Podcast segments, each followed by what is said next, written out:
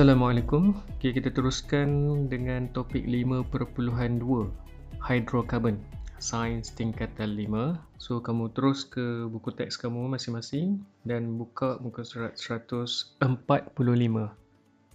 Okay, perkara pertama yang kamu kena tahu tentang hydrocarbon So, dekat perkataan hydrocarbon ini ada dua perkataan Kombinasi hydro dan carbon.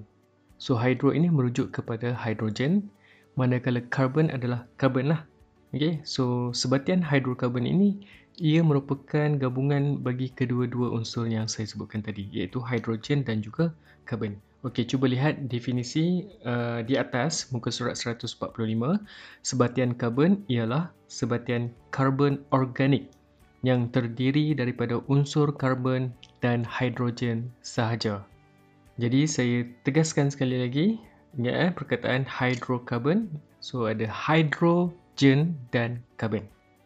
Okey, uh, dalam definisi ini ada dikatakan ia dikatakan sebagai sebatian organik. So ingat tak dalam topik yang lalu apa apakah yang dimaksudkan dengan organik? So organik ini adalah merujuk kepada sebatian yang berasal daripada benda hidup. Ah, uh, so maksudnya hidrokarbon Okay, hidrokarbon ini dia terhasil daripada satu proses yang berlaku secara semula jadi dan asalnya adalah daripada hidupan. Contoh hidrokarbon adalah seperti petroleum, gas asli dan arang batu. Okey, kamu lihat uh, rajah 5.5 masih lagi pada muka surat yang sama. So dekat situ ia proses semula jadi yang ditunjukkan pada rajah yang pertama itu adalah pembentukan petroleum dan gas asli yang mana uh, asalnya ia adalah daripada hidupan laut yang mati dan terbenam di dasar laut. So selepas berjuta-juta tahun Sisa-sisa hidupan laut yang mati itu dia tertanam semakin jauh ke dalam ke dasar laut di bawah lapisan tebal batu dan lumpur dan kemudian penggabungan kesan tekanan oleh lapisan pasir lumpur eh, dan juga haba yang diserap daripada persekitaran dan proses penguraian iaitu proses peruputan oleh bakteria okay, akan mengubah sisa itu menjadi petroleum dan gas asli. Okey, begitu juga dengan pembentukan arang batu. So kalau petroleum dan gas asli tadi kita lihat pembentukan dia adalah di dasar laut. Okey. Manakala bagi pembentukan arang batu, okey pada rajah 5.6 masih lagi pada muka surat yang sama. So dekat situ berjuta-juta tahun dulu sisa tumbuhan yang mati tertanam secara semula jadi dalam tanah. Uh, dia daripada tumbuhan eh. Okay, so selepas berjuta-juta tahun, sisa yang tertanam tu dia semakin jatuh, semakin jauh ke dalam tanah di bawah lapisan batu tebal dan penggabungan kesan daripada tekanan oleh lapisan batu, haba yang diserap daripada persekitaran dan proses penguraian oleh bakteria ini mengubah fosil tumbuhan itu menjadi arang batu. So nampak kat situ dia punya proses mula jadi yang berlaku tu uh, hampir sama dengan pembentukan petroleum dan juga gas asli. So maksud dia di sini adalah sebatian hidrokarbon seperti petroleum, gas asli dan arang batu ini ia adalah merupakan sebatian karbon organik. Ingat eh, organik iaitu berasal daripada hidupan. Okey, selesai. Apa yang saya terangkan tadi itu adalah perkara pertama. Yang kedua kita nak lihat uh, berkaitan dengan penyulingan berperingkat. Okay. So, penyulingan berperingkat ini adalah terfokus kepada uh, petroleum. Kamu lihat muka surat 146. Okay, petroleum ni adalah satu campuran hidrokarbon. Okay, dan ia perlu diasingkan melalui proses penyulingan berperingkat sebelum pecahan-pecahan petroleum ini dapat digunakan. Dan proses penyulingan berperingkat ini digunakan kerana pecahan-pecahan petroleum mempunyai takat didih yang berbeza. Ha, okay. Jadi kita nak buat dalam makmal, saya rasa kita tak ada petroleum mentah ni. Cuma kamu dah pelajari semasa di di di apa di menang rendah ha? kalau tak silap saya. Okey tak apa. Lepas ni saya akan berikan satu pautan video untuk menjelaskan uh, bagaimana proses penyulingan berperingkat petroleum itu dilakukan. Okey, so itu perkara yang kedua. Yang ketiga adalah kamu terus kepada muka surat 148. So di sini uh, kamu kena tahu uh, di mana sebatian karbon ia terbagi kepada dua iaitu sebatian karbon tepu dan sebatian karbon tak tepu.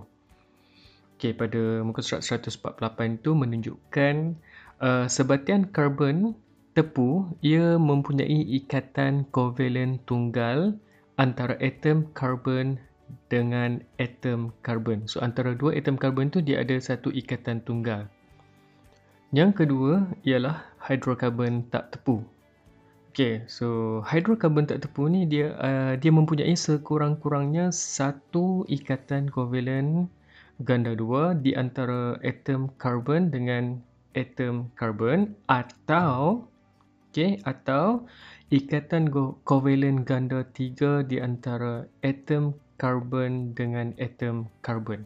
Bagaimana struktur ikatan kovalen tunggal, kovalen ganda dua, kovalen ganda tiga antara dua dua unsur karbon tu akan saya tunjukkan dalam uh, video ataupun menerusi Telegram voice chat nanti ya.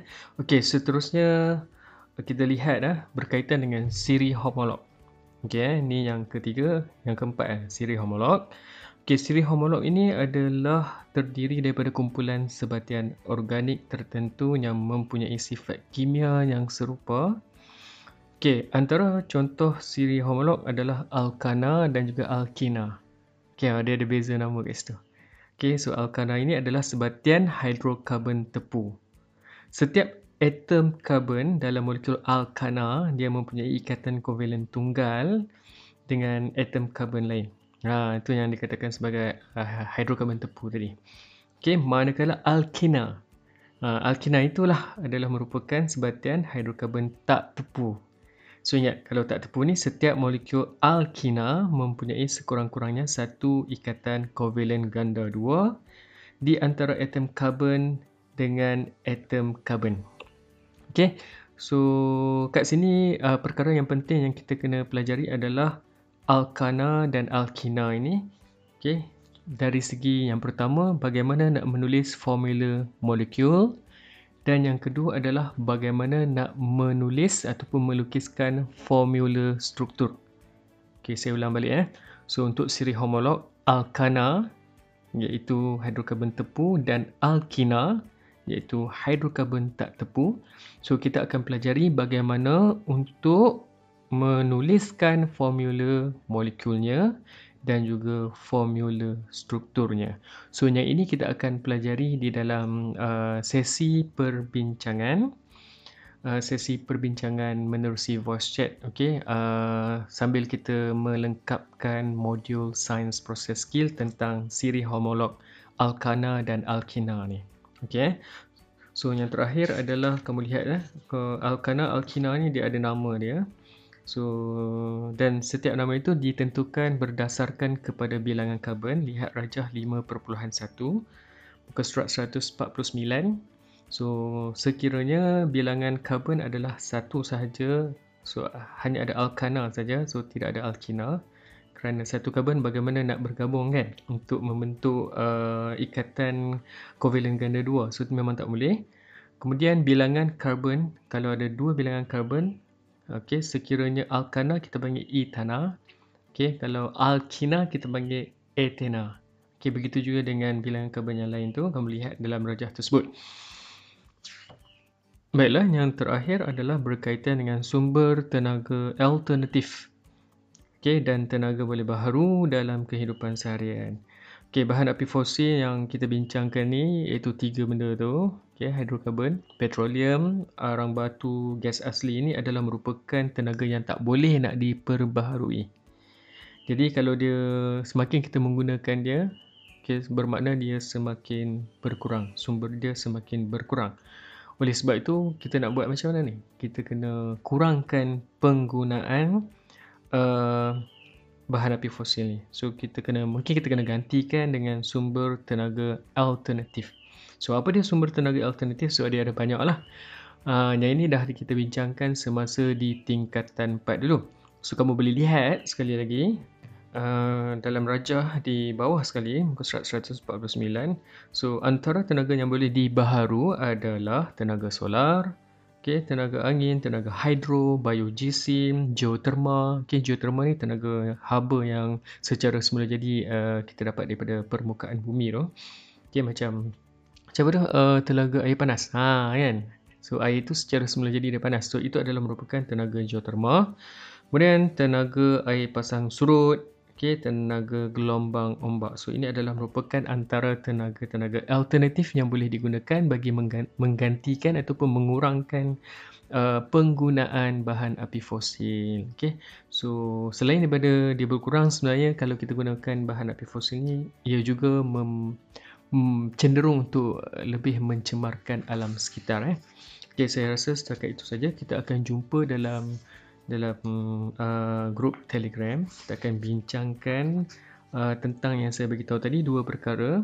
Okey uh, berkaitan dengan ikatan kovalen tunggal ganda tiga semua tu. Okey ganda dua ganda tiga. Dan juga cara untuk melukiskan uh, formula molekul dan formula struktur bagi siri homolog alkana dan alkina. Okey jumpa lagi eh. assalamualaikum